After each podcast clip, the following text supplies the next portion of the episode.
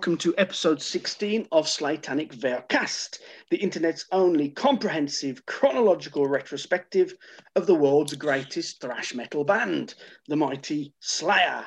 Most weeks, we dissect a track from their back catalogue by playing through the song, analysing the lyrics, and giving a final appraisal, though this week will be a little bit different. I'm Mo from France, and to my west, broadcasting from an abandoned oil rig somewhere in the North Sea. It's Dr. Nick. What the hell are you up to? Ah, well, um, since this oil rig went offline in 1968, um, I decided to do some research and try to find out why it had gone offline, because there it was on the edge of the Brent field at maximum production, or so I thought. Um, and I was curious as to why this oil rig, out of the whole entire field, should suddenly discontinue production. Um, my researches yielded results in the middle of last year um, when um, I began to discover that it appeared the reason it had been shut down because it was not pumping oil, but in fact an odd viscous grey substance. Oh dear. Now, obviously any mention of odd viscous grey substance um, gets the attention of well someone like me who is composed largely of viscous grey substance um, so um, anything that might give a clue as to the origins of my condition or a, a, a possible restorative for it Mhm. um, immediately piqued my interest Sure, you were thinking Um, maybe you could slap this on as some kind of facial and, and, and suddenly some kind of flesh regeneration would occur? Yeah or, or possibly just roll around in it Absolutely, like a primord. Yes, that's right. um, so um, I'm here on the oil rig. Um, it was obviously already dark when I arrived. Um, and since there's no electricity, it's taken me until now to uh, rig up my, my, my rudimentary generator um, and sort of get some light and some basic electricity into the place. And then um, tomorrow morning at, at, at first light, um, I shall uh, venture down into the drill head chamber hmm um, and see what is contained within. Now, are, are you planning to claim this as your own territory in some way to make it some kind of province? No, I'm hoping to avoid anyone knowing that I was ever here at all. Okay, sure, sure. Dis- discretion is the best part of valor. Um, yeah, um, so the quandary I, I, I have now, or the, the, the great difficulty is if it turns out that the, the mysterious grey goo is in some way restorative or regenerative, and there is a sizable quantity of it that's been accumulating here since 1968, um, how am I actually going to get it back to shore? Of course, yeah. Ha- have you tried eating this stuff? Have you have you have you sampled it? Um, I, I haven't even verified whether it's it's even there yet. Mm, um, okay. As I say, it's it's it's taken me several hours just to get basic electricity so I can join in the podcast Mm. and to to um, to erect the antenna, obviously, um, and you know then to because I mean the, the, this this place was not tidied up um, when it was abandoned, and you know it, sort of finding a working set of plans hasn't been easy. Um, accumulating a complete set of tools hasn't been easy either. Mm, Um, and um, tomorrow, um, I intend to um, venture down into the, the, the bowels of the rig. Um, and as far as I can work out, um, there's a 24 bolt flange um, that I have to open up before I can gain access to the uh, the ventilation chamber that, that's that's immediately above. So effectively, where the crude oil used to arrive in the rig before having the gas vented off, and then being pumped into the pipe. Now, what, what, one of the strange things about your many mutations, is, uh, from what you've told me, you have been imbued with superhuman strength, haven't you? So, you know, getting access shouldn't be a problem for you, surely. No, definitely not. Um, I, mean, um, I I struggle to operate even the most basic tools um, with, with with with the paws and the flippers. Mhm. Um, the paws and the flippers were not expedient, but uh, I mean, um, uh, ever since the um, uh, the last infusion of octopus DNA, um, the tentacles um, sort of sprouting out of my forehead and from around my mouth have turned out to be very useful. And your problem solving skills have, have, have peaked exponentially. Definitely, they have. Yeah. Yeah. Um, so, um, I, I- I mean, if ever I can get myself to a stage where, um, I mean, I don't personally care what people think of my appearance. Um, but considering um, amongst my test subjects, um, a surprising number of people appear to have heart attacks and die on the spot Yeah. um, from the merest glimpse of me. Yes, of course. I mean, you know, you- you're you're almost Lovecraftian, aren't you, in many ways? Um, yeah, a, a- apart from the fact that I, I, I just sort of I, I, I lack the the cosmic ability to, to, to regenerate myself into whatever shape I wish, which which would be handy, And not uh, permanently. You know, for the listeners who obviously can't see the, the horror that I'm gazing at at the moment, if you put the doctor next to the Brundlefly, Brundlefly is the looker. Let's just put it that way. Um, what what have I been? Oh, go on, Doc. No, um, I was going to say, I mean, that um, there's a good reason that that, that H.P. Lovecraft um, sort of always introduced his um, his monsters um, with a sentence to the effect that the horror that him that, that, that met his eyes was utterly indescribable, and then went on to describe it. Um, you you are you are a ghastly you're a ghastly sight, and you know, uh, uh, please. Please, dear listener, do not try to set eyes on this foul beast, for you shall regret it. Um, you will go mad.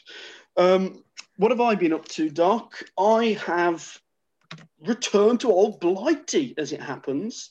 Um, I took a flight from France and arrived back in, in England a couple of days ago. It's good to reacquaint yourself with some familiar smells, isn't it? Smells and sights. Um, you know, just the the, the the the smell of grease in the street, you know, wafting through the through the streets is is remarkable. Actually, What- when you've been absent for a while, you you do forget how much we like to deep fry stuff. Oh, definitely. Mm. Um, I haven't been in the West Midlands for um, a few weeks now. Since since that regrettable incident in um, in uh, West Bromwich uh, Mhm. with the overturned truck of entrails, um, I, I I- I felt it need, needful to to absent myself from the West Midlands for a little while. Just lay low, Um, lay low for a bit. Yeah. Um, so I'm in um, in between the the uh, the abandoned funfair in Uttoxeter and now the the oil rig in the North Sea. I was unfortunate enough. I, I I needed to have a functional nose Mhm. um, for that expedition into West Bromwich, if you remember, to to, to, to track down the uh, the smell of blood. I um, do. But um, you know, I, I, I kind of regret ha- not having that nose anymore um, because the the fresh salt breeze um, and probably the the smell of fish um, might be quite pleasant first thing in the morning. Absolutely, very relaxing. Um, Um, let's move on to some corrections, shall we, good doctor? Um, now, we were talking, were we not, about distinctive or important bass players in the metal genre. And we, I don't think we did a very good job, actually, of, of- mentioning some of these guys that are pretty important. Um, I'm going to hit you with a couple of names that, that you gave me earlier, and then I'm going to make a little correction for, for, for you, actually, Doc, on the fly. Um, you mentioned Lemmy, of course. T- tell, talk, Yeah. talk about Lemmy, Doc.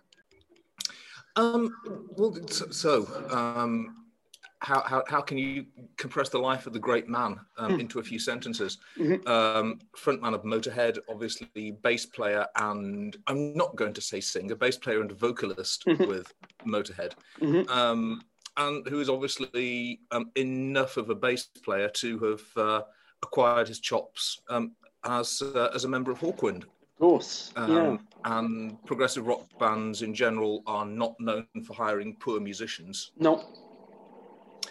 Um, so it's reasonable to assume that, that the man can play his bass. Um, as to whether he ever chooses to do so in Motorhead.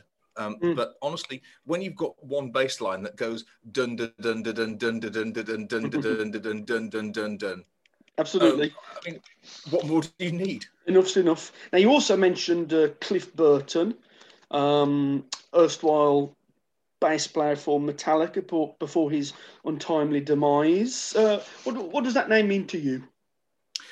Um, as you know, I've never been a particular follower of uh, of Metallica. Um, I don't know why Metallica have just never impacted on me very much. Mhm. Um, no, uh, I know plenty of people who love them to bits. Um, but even as we'll we'll we'll say a non-fan. Um, I'm not a fan of Metallica, but um, Cliff Burton is sort of um, a name that, that that I knew somehow, and I also rather gather that um, he was considered really quite a good bass player. Um, yeah, and that's it. So, um, would would you like to flesh that out a bit? Well, certainly. I, I think one of, one of the reasons he's held in such high, high esteem. Well, I think his early death doesn't hurt him because it means that he was not in any way involved in you know some of the uh, releases that, that that you know that true fans don't approve of. Also, the fact that he played without a pick, so he played with his fingers. Um, sure. in, you know, like it, it, you know, in a band that I mean, they're not the fastest in the world, of course, Metallica, but you know, they've got some pacey numbers, and he, you know, and he's, he's kind of uh, strumming along with his fingers is pretty impressive. Um, so I think those two factors really are what have really kind of given him his legacy. Also, the fact that you know he, he in no way kind of followed the root notes, and he really does add kind of a like the bass melody underneath, um, mm-hmm. unlike most um, metal bass players, I would, or, or, you know, kind of extreme, um, Metallica extreme. I don't like putting that those two words together, but but you you take my point. Then of course we have to come to the next person, and I compounded with an error with an error. You did. Um, so first of all, I omitted to mention him completely, mm-hmm. and then when I did remember the man I was thinking of, um, and I raised the subject with you, um, I actually picked the wrong member of the band. So Correct. obviously, I meant to say Geezer Butler from Black Sabbath. Indeed, Geezer. Yeah, Geezer Butler. Um, obviously, you know, Sabbath bass lines are legendary, um, hugely influential, fat, I would say as well with the PH. Um, yeah. You know, especially considering you know the time these were recorded. Um, yeah, a, a, great shout there, Doc. I would say. Definitely. Um, so Geezer Butler is, I think, in the tradition, like the what you could call the the very last bit for several years at least um, of the influence of um, jazz on metal. Mm-hmm. Um, I think his background as a, a jazz bass player um, really, really sticks out a mile. Yeah. Um, and um, as as a composer and as a definitely at least a one fifth or one quarter contributor um, to the overall Black Sabbath sound. Um, the more you think about it, and uh, I know Black Sabbath are arguably just as popular after the classic lineup broke up a little. Mm-hmm. Um, but I think they're one of those definitive bands where um, you you can't you, you can't remove even one member of Black Sabbath and have a band that's even remotely the same. No, no, they are they're, they're kind of more than the sum of their parts, aren't they? So if, if you remove one of those parts, you cause yourself problems. Definitely. I would say. Um, so, um, could were you able to think of any other um, important, influential, standout metal bass players? No, I, I, I think you got the ones. I, I, did think of Cliff Burton, and I thought of Geezer. Um, yeah, so so you, you you you caught the ones that I missed as well.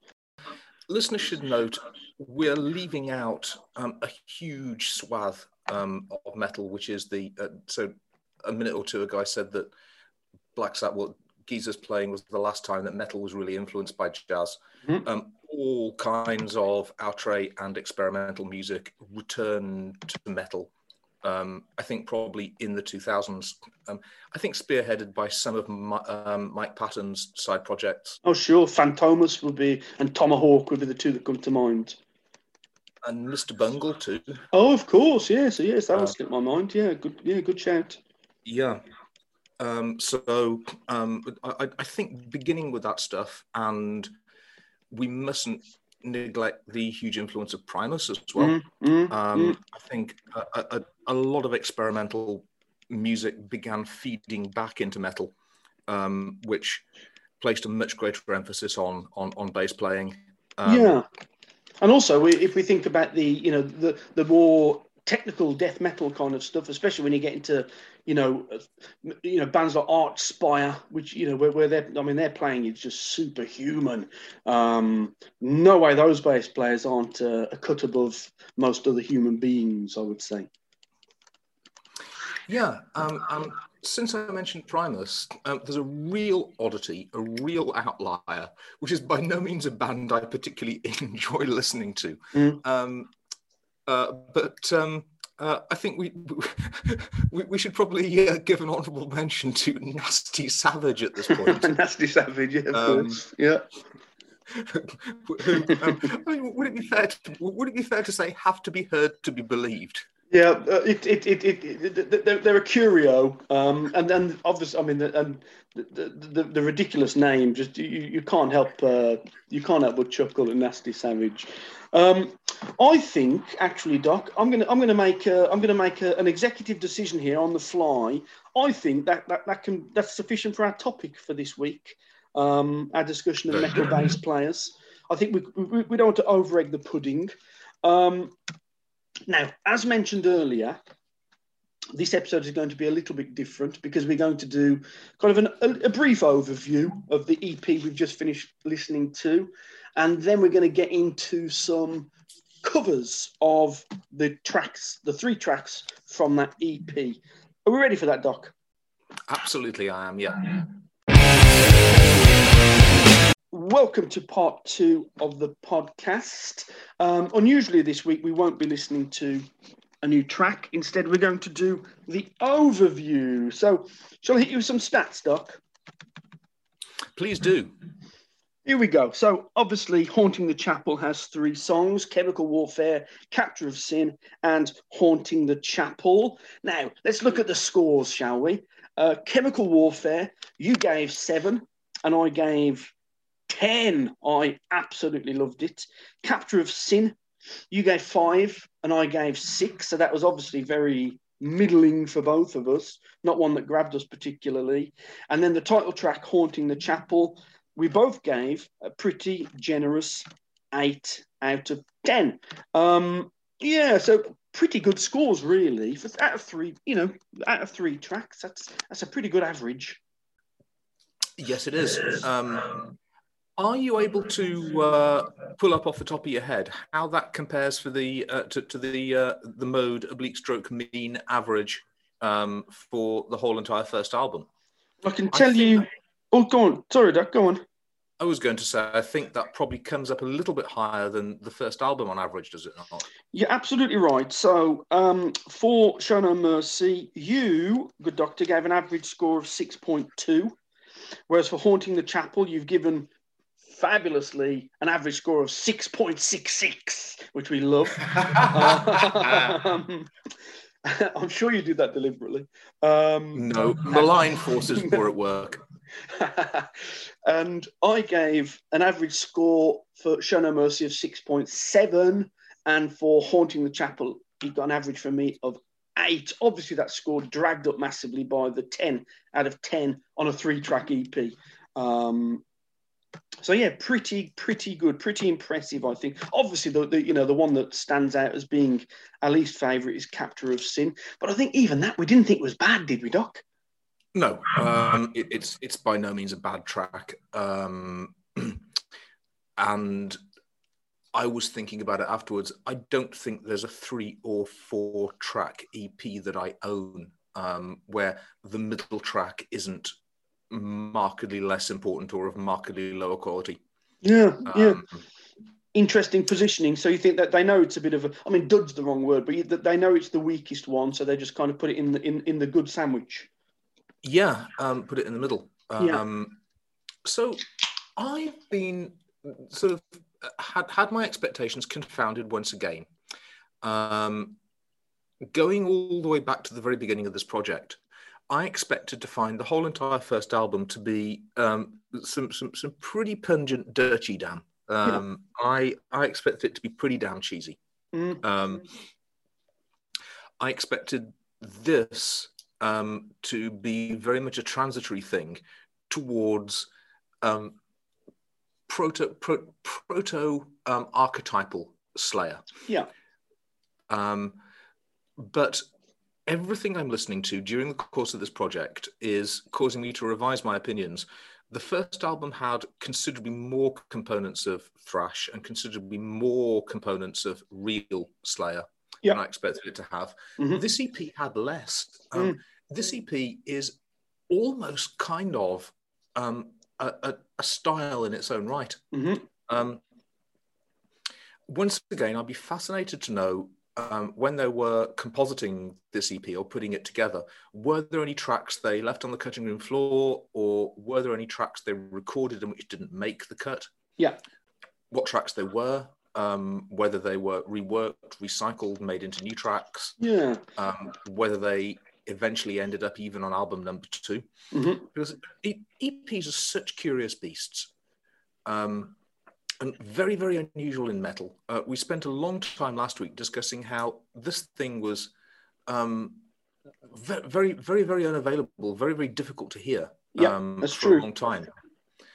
Um, if you had um, ended up forking over a lot of money for this, by which I don't mean 120 quid, because no three track EP is worth 120 quid. Mm. Um, and you're an idiot if you pay 120 pounds for any three track EP. Yep. Um, but if you'd ended up paying a lot of money, as in 20 or 25 pounds for this, um, would you have considered it money worth spent? I mean, that's a great question. I, I- think in terms of the quality of the songs, I probably would. Um, you know, because I think they stand up against anything that they put out on their, on the, you know, on- on these early albums.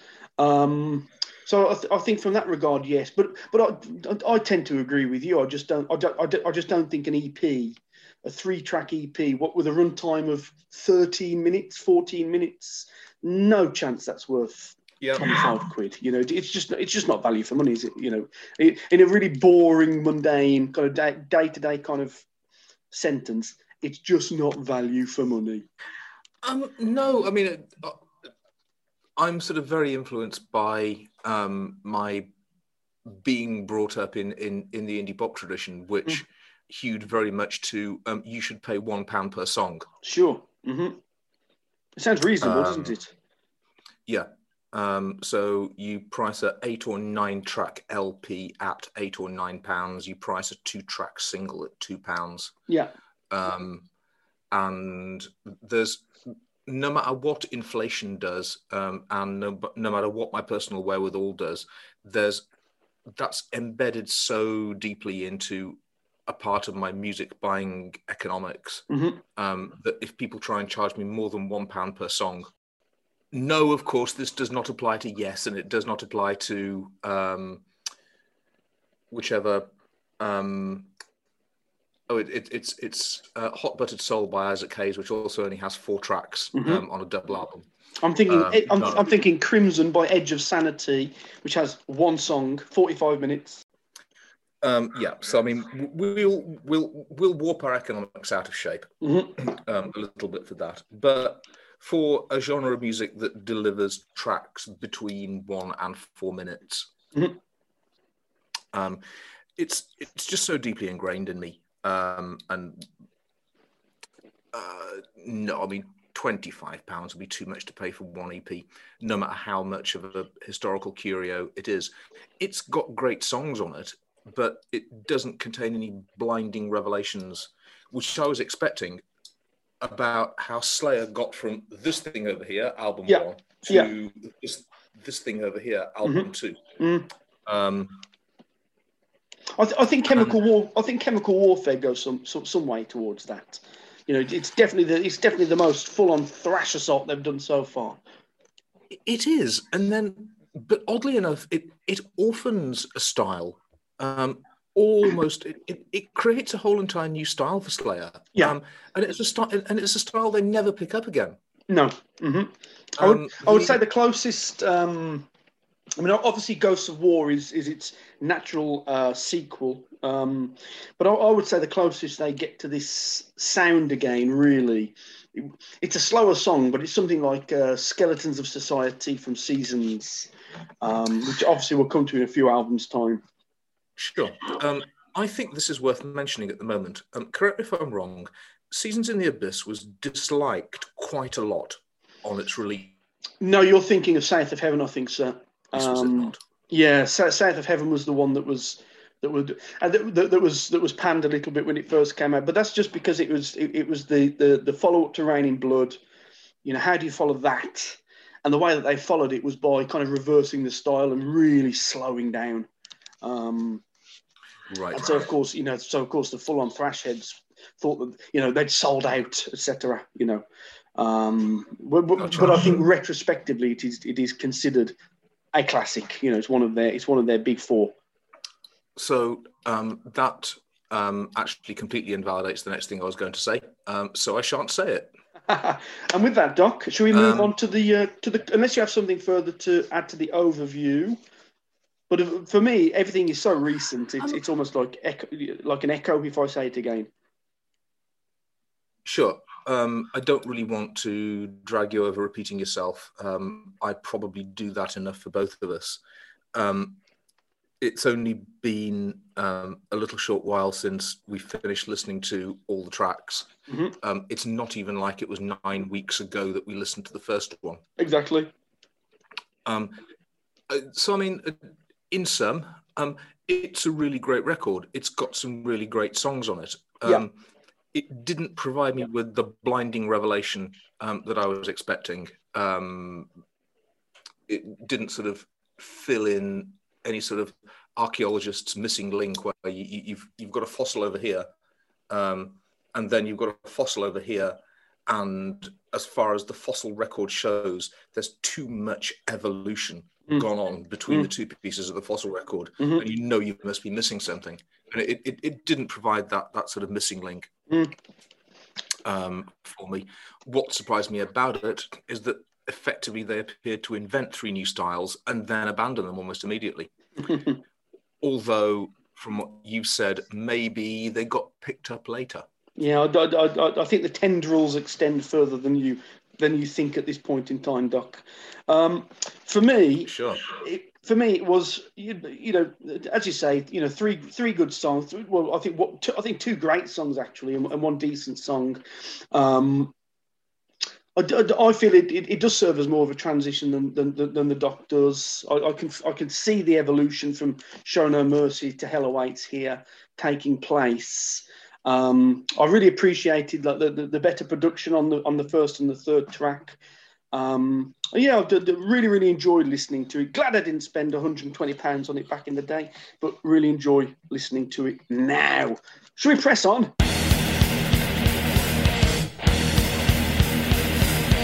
Hello and welcome to part three of this Haunting the Chapel overview and cover special. And this is where we're going to actually start to listen to different bands recording the three tracks that we've already heard. So, track one, Doc, of course, Chemical Warfare. And we're going to listen to a band fabulously called Blood Recuted. You ready, Doc? I am.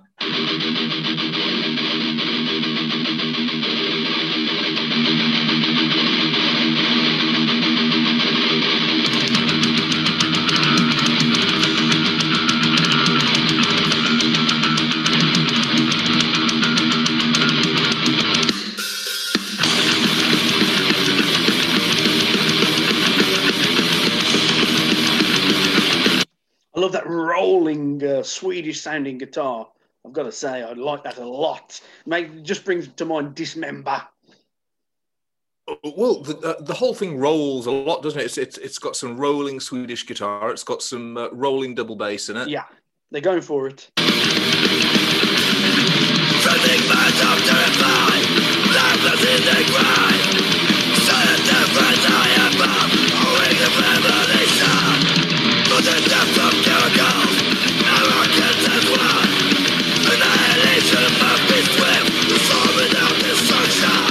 He's not got Tom's range, as I know that sounds like a ridiculous thing to say, but he doesn't have Tom's range. Um, no, I mean uh, we're definitely in the um, gargling paint stripper Yeah, spectrum of vocals here, aren't we? yeah. I, I, I think what he Um, does as a vocalist is he, he he figures out what the, what the what the top note in the song is and the bottom note, and then he just pitches it smack in the middle, and he's just going to stay Yes. there no matter what. Yeah, um, I'll be honest with you. It's a style of vocals that I, have um, I've got a lot of time for. I've uh, I've got a lot of um, affection is the wrong word. Yeah, I, have got a lot of affection for. Uh, don't mind um, it. I don't mind it. Please continue.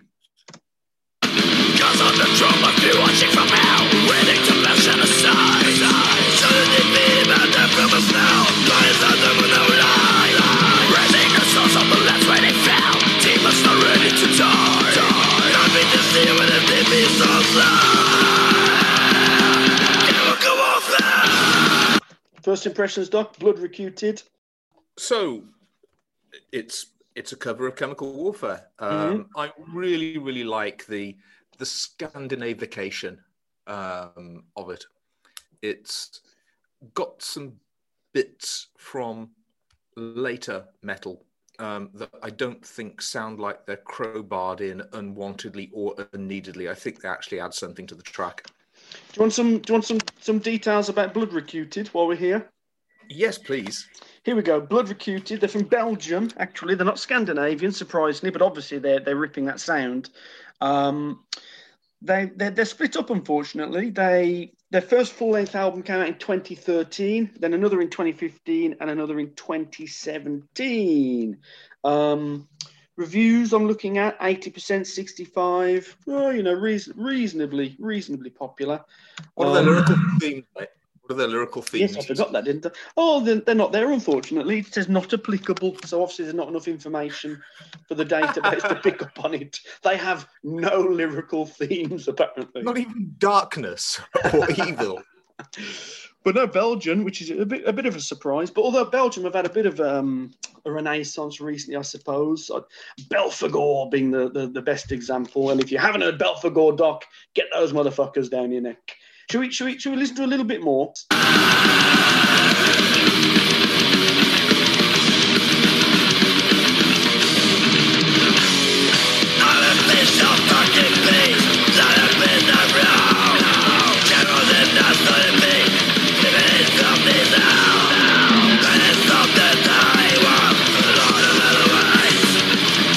I don't think much is going to change here, Doc. Shall I skip forward a little bit and see if we can get into a, one of the transitional periods? Yes, please. Here we go.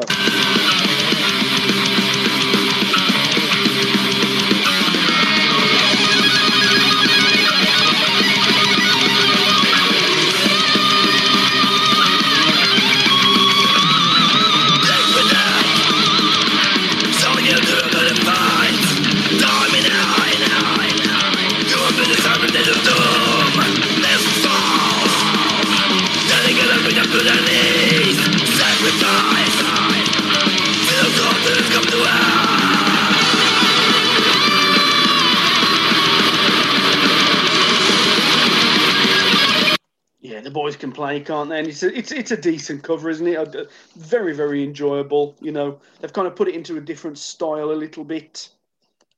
Yeah, um, I've got no complaints with it. I would be very, very happy to have that on a, a compilation tape, such as my friends used to make for me to um, uh, to, to, to chill in the jeep um, with um, yeah. when I when when I park my jeep on the beach. Yeah, of um, course. On those hot summer evenings, mm. and um, I, I I I can't remember uh, what number the Summer Swing series of compilation tapes went up to, um, but you know, there's there's nothing like um, watching the sun go down and, and, and just chilling um, in the beautiful summer weather um, whilst listening to um, Witchfinder General or Sabbath. Um, Absolutely, a bit of rotting Christ as the sun goes down. yeah, why not? I've got a tiny factlet here, um, which is nothing to do with metal at all, but just because you said the word Belphegor, mm-hmm. and I had to bring up the only other context in which I know the word Belphegor. Um, apart from being a legendary Russian demon, uh-huh. um, Belphegor is also the name of um, one of the most honestly conceived pieces of machinery, I think, in engineering history. It was a Soviet agricultural jet powered biplane. Right. Now, one of the advantages of a biplane is because it's got so much wing area, you can make a biplane that flies very, very slowly and carries a very high weight. One of the advantages of jet engine is that you can make an aeroplane that flies very, very quickly. Mm-hmm. And if it occurs to you that putting the same things in the same piece of equipment um, might be a bit of a contradiction and might not work out very well, well, you would be completely correct. And it's just well known for um, being one of the ugliest aeroplanes that was ever made, um, being one of the most impractical and fuel inefficient aeroplanes that was ever made, and also, I presume, which is how it came by its name, um, being one of the noisiest aeroplanes that was ever made. I think that's enough of uh, blood recuted. I don't know about you, Doc. I mean, it, it's not adding a great deal to what we are. It, it, it's it's a nice straight cover, uh, like you said. It adds some bits, some it adds some stylistic bits and pieces here and there. But I mean, it, it hasn't changed the way I think about the track, honestly. No. So let's move on. And saying that, this next track, you might have guessed it, it's not an At the Gate song. This next song is called Captor of Sin. Of Sin.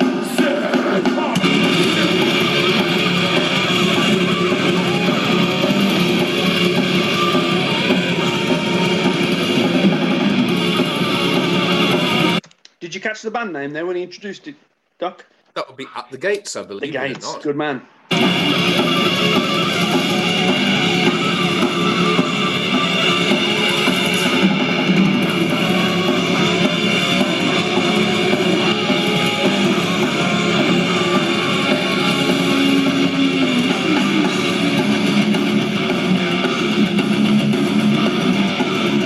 Nice and chunky, but the sound's a bit the, the sound's a bit thin. But, but but I think that's just because it's like a bootleg uh, live version, unfortunately. Oh, sure. I mean, you imagine it was done with a, a pocket recorder in, in, in probably in someone's pocket. Oh no, it, it, it, it's a bit better than that. This looks like somebody's got something, you know, like a, a smartphone basically, um, Okay. holding it aloft. You know, because you know now now at gigs, doc, you know, you don't have to hide the fact you're filming it because everybody, everybody's fucking filming everything. I did not know that. Yeah, yeah, it it it it, it, it is uh, it is out of control. There is, it, it, you know, if if if if you were a video pirate in the 1980s and 1990s, you must look at this absolutely horrified.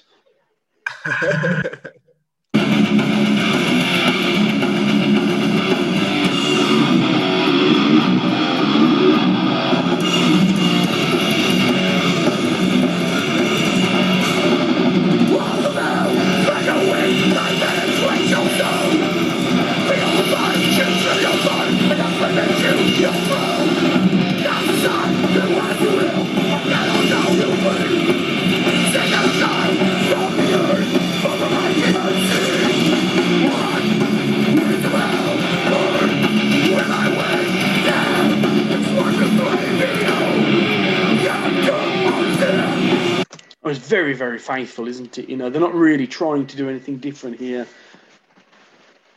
No, and something I'm a little bit surprised and frankly disappointed about is they're not even at the gate singing it up very much. No, no. The, the, the, the, I, I expected this to be much, much faster, to be honest.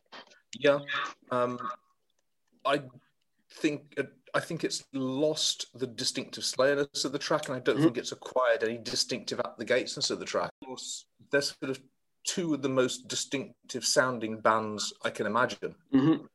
Um, you know an at the gates track when you hear one, and my goodness me, do you know a Slayer track when you hear one? Sure. And it would be really, really interesting if At the Gates had taken on Slayer earnestly. Um, but I, I think they're a little bit too in awe of the source material there. Well, th- th- that was uh, exactly what I was about to ask you, Doc. Do you think this is a bit of, of hero worship, where they, where they, you know, where they, they almost feel reluctant to, you know, to um, alter the raw ingredients in any way? Yes, I do. Um, Yeah. And I, if they, it's their show. If they want to do it, um, if they want to play a Slayer track which they loved when they were coming up, um, then obviously I've got no problem with that. I can't really take anything away from it. No. Um, I kind of think that the only justification for doing a cover version really um, is pretty much the same as the justification for remaking a movie. If you can bring something different um, to the version that you're playing, Yeah. ideally play it in a wholly different style, Sure. um, or correct a big mistake that was present on the original. I I'm sort of struggling to see the point. No. Um, I'm, I'm on the same page, Doc. I, I, I don't know. I don't know why they bothered. To be honest. um, presumably because they wanted to. Yeah, it's, Um, it's, it's fun. fine. It's yeah, it's, it's fun, and and that's fine. But it- it- for me, leave that in the uh, you know leave that in the in the in the um, recording in, in in the rehearsal room. You know, for, what you know, I, I, I don't see what any Slayer fans are going to get out of this. I don't see what any At the Gates fans are going to get out of it. So what's the point? Practice it, play for fun. Leave, just leave it there. Yeah, I, I, I- think it's really, really worth bringing up at this point. Um, I was almost uh, about to add um, and crack it out at the live show for a bit of fun, but that's actually clearly what they did. That's what they're Um, doing. Yeah, I mean, yeah, maybe, maybe maybe that maybe that's the reason. I've had enough of that one, Doc. Yeah. Yeah. Now this is the one I was. I'll be honest with you. This is the one I've been looking forward to the most, just because it sounds the most intriguing. Blood recuted. I hadn't heard them before, but I kind of guessed what they would sound like. So that, that so that wasn't a shock. Of course, at the gates, we you know everybody knows what that sounds like. Now here we have a band called 1349 doing the track "Haunting the Chapel." I have no idea who these guys are. You ready, Doc? I am.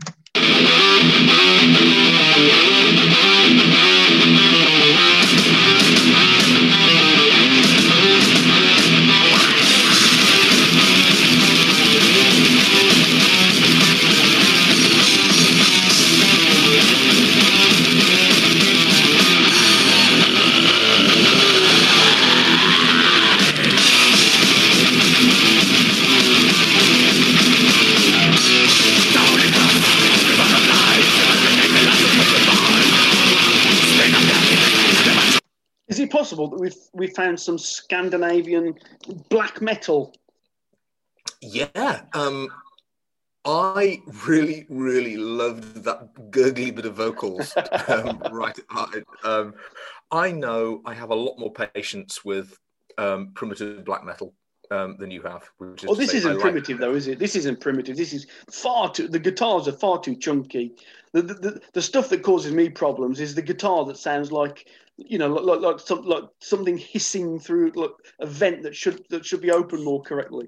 Um, yeah, absolutely. It, I, I know it's the um, the, the hair dry guitars and the Yeah. um, that's uh, what I don't uh, like. Um, and the production on the drums that sound like um, when you're moving into a new house and trying to carry a cardboard box that's too heavy up the stairs and you drop the cardboard box down the stairs. I've, got, I've got no issue with well produced kind of you know well produced melodic black metal, Nagelfar, you know, um, obviously Dimmu Borgir, Old Man's Child, these kind of these kind of bands, no problem. Dissection, you know, not a problem for me. Um, but uh, maybe dissection not black metal, but um, but that that that, that hideous.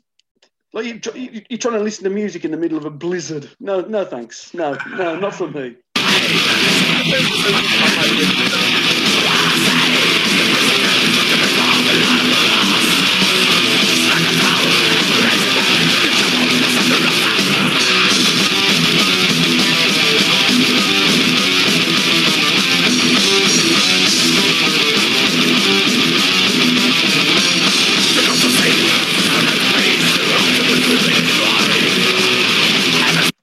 rather good, isn't it? Um, it's a really good cover version. Yeah. Um, um, I'm going to re- sort of. It's pretty much the inverse of what I said about the last one. It does do something new with the track. It does uh, infuse it with a new style. I I think it it, it pays tribute to the original um, and also takes it to a new place as well. Mhm. Um, what do you think? I, I totally agree. I, I, I like the change of style, but it doesn't um, render the original kind of incomprehensible in the mix in, in, in, in the mixture. It, it still sounds like the same song. Um, I really really like his, his vocal style. You know, just you know, just enough gurgle, Doc. Just enough gurgle, which I really enjoy. Yeah, yeah, it's good, man. Let's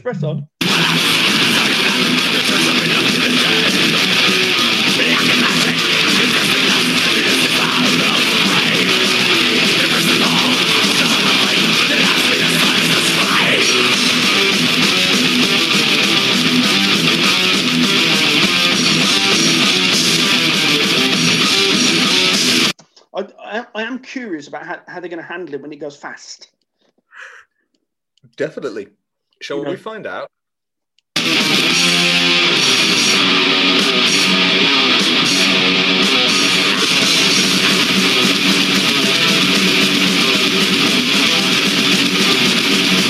I think the answer is they're gonna they're gonna handle it just fine. Um, Definitely. I think the, the, the, the production is solid enough that you know that my, my concern was when it went fast, sudden, suddenly it was going to get all reedy and thin the sound, but that has not happened. Interesting. I didn't think it was going to go reedy and thin. I thought it was going to suffer from the classic band that isn't used to playing fast tries to play fast problem. Yeah, which is um, the drums turn into gallopy gallopy horses. Mhm. So um, instead of going biff boff biff boff biff boff, they go bubbity bubbity bubbity bubbity. yeah, yeah. Um, and um, particularly when there's two guitar parts, the guitar players can't quite keep in sync, can't Yeah. quite keep in unison with each other. hmm hmm And you can hear Um, it, I was pretty convinced that was going to happen, and it didn't. And it so didn't. yeah, good stuff. Yeah.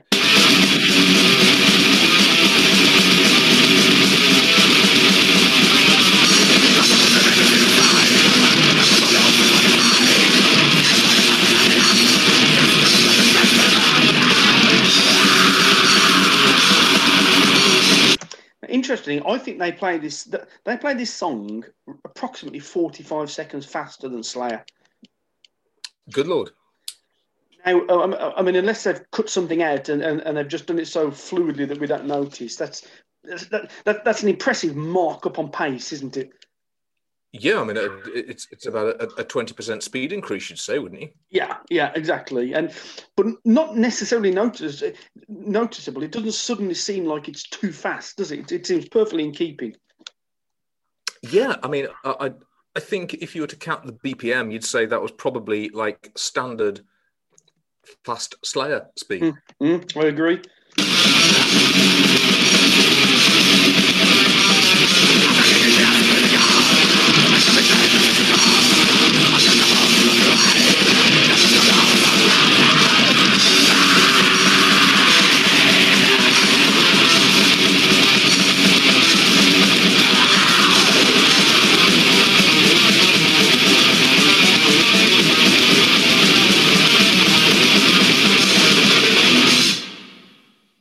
Yeah, man. And that's how you end a song. Blimey. Yeah, I was very, very, very impressed by 1344. 1349. Here's some facts for you, Doc. 1349, these are uh, Norwegian. Um, they play black metal, which is no surprise. Um, their first release was in, their, well, their first full release was in 2003, and they're still going strong in, in 2019. They've pumped out seven full length recordings. And. The all important lyrical themes. Here we go. you, you're going to like these ones, Doc. Anti religion, apocalypse, darkness. Yes, they do darkness, mate. Good for them. Fantastic. Absolutely Um, sensational. I also demand something of you um, that uh, when we get round to opening our merchandise line, Mhm. uh, our Slatanic Vercast merchandise line, um, I think we should make a T-shirt with um, just enough gurgle. you, you like that line, did you? Just, Yes. just enough gurgle. Yeah, it's important. Um, Um, go on, Doc. We, we, we both said uh, and then like we're going to say something. yeah, um, and um, I think we should make it av- available in black with white writing, quite obviously. Um, and I also think we should make it available in pastel pink. Oh, beautiful! I, I've got no, I've got no problem with that at all. Um, Um, but the phrase "just enough gurgle" be on a T-shirt. I've got no more material for today's episode, Doc. That's the end of the tracks. Uh, I think we've had some fun overviewing the, the, the original EP. I've thoroughly enjoyed listening to those songs, particularly that last one, which I thought was great. Um, anything further to add, or do we do we call it a night? Um, at the risk of boring um, our long-suffering viewers too much, I mean, um, we've got a whole entire new album um, Mhm. to start in the next podcast. Um, I have a suspicion the verbiage will flow, Yeah, uh, so we'll we'll we'll give everyone um, a bit of a respite this Yeah, evening. I think Um, so. I think we were we, we, we, we've still coming about the hour mark, so no problem there. Very good. I would say. Um, fine. So let's wind up and say night night to everybody. So that does it. Um, don't forget you can contact us on Twitter at Vercast or on email at slatanicvercast at gmail.com. So join us both next time when we will be discussing the first track from Slayer's sophomore full length release. The track is called Hell Awaits. See you then, guys. Bye bye.